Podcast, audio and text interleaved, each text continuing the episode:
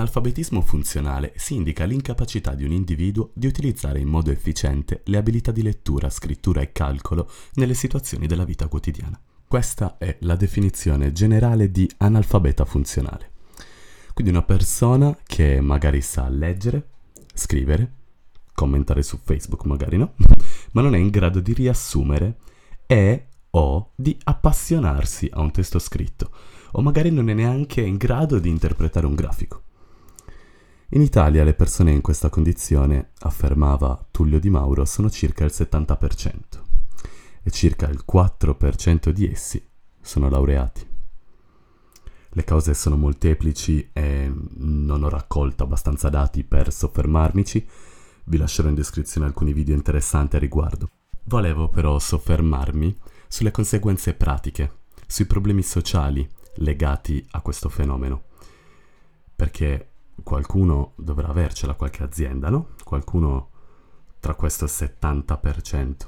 E il problema, uno dei principali problemi derivati da questo, è la stagnazione economica. Direte, ma com'è possibile? In realtà però, se ci pensate, sembra che la lettura, sotto un certo punto di vista, la comprensione di un testo, siano cose che non c'entrano nulla, no? Con l'economia, ma in realtà una mente allenata è una mente aperta. Una mente curiosa riesce ad orientarsi al meglio nella nostra società moderna, soprattutto in quest'ultimo periodo, ovviamente, e di conseguenza riesce a muoversi al meglio per migliorare la propria condizione sociale, ma non solo la sua. Se io sono il responsabile di un'azienda, voglio il bene di quell'azienda e in automatico vorrò bene ai miei dipendenti. Però se io non sono in grado, non ho tutto questo background culturale, non ho queste, eh, queste doti, questi doni, chiamiamoli così, come posso assumere gente competente o uh, come posso avere la curiosità di credere nella mia azienda? Faccio prima dire, ok, sì, vabbè, questo va male, è sempre colpa degli altri, no? Quasi sempre. E questo è un problema. Perché quello, secondo me, è un ragionamento che si fa di pancia, non ci si ferma a vedere i punti critici di quella situazione. E questo non fa bene né al datore di lavoro, né all'azienda, né ai, ovviamente ai dipendenti. E queste aziende italiane, inoltre, cosa fanno? Tendono a non assumere i laureati. E se lo fanno li pagano molto meno rispetto agli altri paesi e li adoperano per delle mansioni molto più basse rispetto alla loro qualità rispetto loro, eh, ai loro studi. E se pensate quindi che eh, questi due problemi non siano collegati tra loro, beh, ci sono sicuramente dei dati che dimostrano il contrario. In generale, quindi, cosa fa l'analfabeta funzionale? Egli tende a tradurre il mondo paragonandolo esclusivamente alle sue esperienze dirette, portando quindi, molto spesso, a delle decisioni prese di pancia, piuttosto che di testa, e sminuendo quindi qualunque tipo di attività culturale. Ecco, e proprio a proposito di attività culturale, mentre buttavo giù questa puntata, mi è venuto in mente, cioè ho elaborato questo pensiero che forse è proprio questo, ciò che ho intenzione di fare con, con questo podcast e con la pagina di Perso Ritrovato. L'obiettivo finale qual è?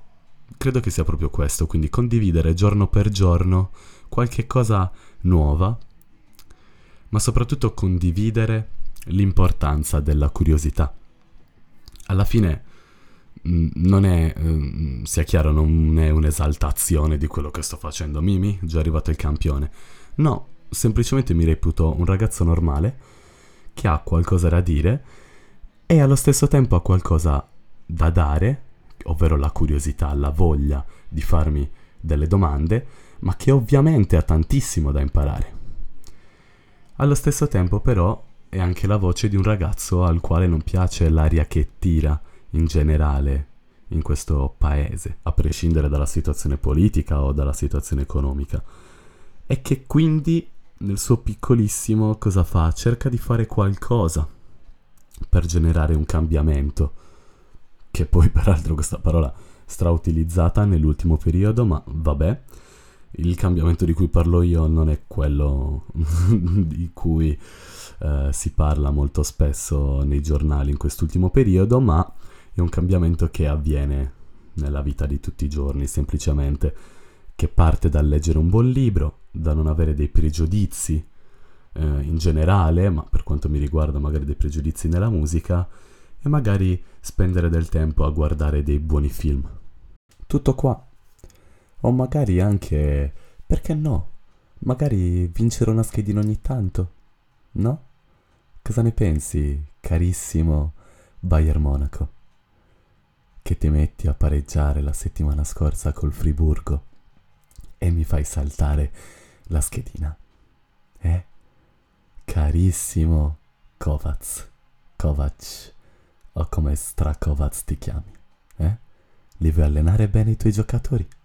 No? Li facciamo pareggiare.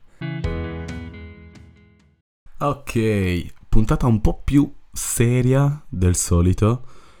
Non ho neanche... Scusate, non ho proprio... Lav- non mi sono ancora ripreso del tutto dalla settimana scorsa, ma eh, mi andava di affrontare questo argomento. E quindi credo che la voce profonda poi mi abbia aiutato ulteriormente a dargli quell'aria di serietà. Fatemi sapere cosa ne pensate. Grazie. Comunque, se queste preoccupazioni, a parte gli scherzi, se queste preoccupazioni, questi sentimenti generali, no? Che mi sembrano... Eh, che percepisco, li percepisco solo io o effettivamente sono l'inizio di un qualche problema. Comunque, detto questo, ragazzi miei, anche se la puntata era seria, potevo mai lasciarvi senza i consigli più ascoltati del web? Senza la rubrica più ascoltata dal mio palazzo?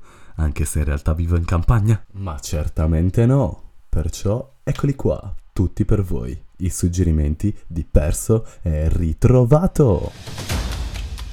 Sentite la musica in sottofondo? Tutto interamente royalty free, perché altrimenti nel 2021 me lo prendo lì. Oh yes. Bene. Basta. Basta musica? Ok, grazie. Ok, quindi veniamo al libro. Abbiamo parlato di capacità di lasciare, di lasciarsi trasportare da un testo, di immergersi in esso e per questo motivo quindi vi consiglio due libri, non uno, ma ben ben due. L'ombra del vento di Carlos Lu- Ruiz Safon e Norwegian Wood Tokyo Blues di Murakami. Sono due libri molto diversi tra di loro, ma molto, molto belli e viscerali. Il CD invece, beh, dopo la sviolinata a Mondo Marcio non posso non consigliarvi Uomo, il suo ultimo album, ma anche Dove gli occhi non arrivano, che è l'ultimo album di Ercomi, che peraltro era nella mia città, proprio a fine della settimana scorsa. Bene, e anche per oggi è tutto.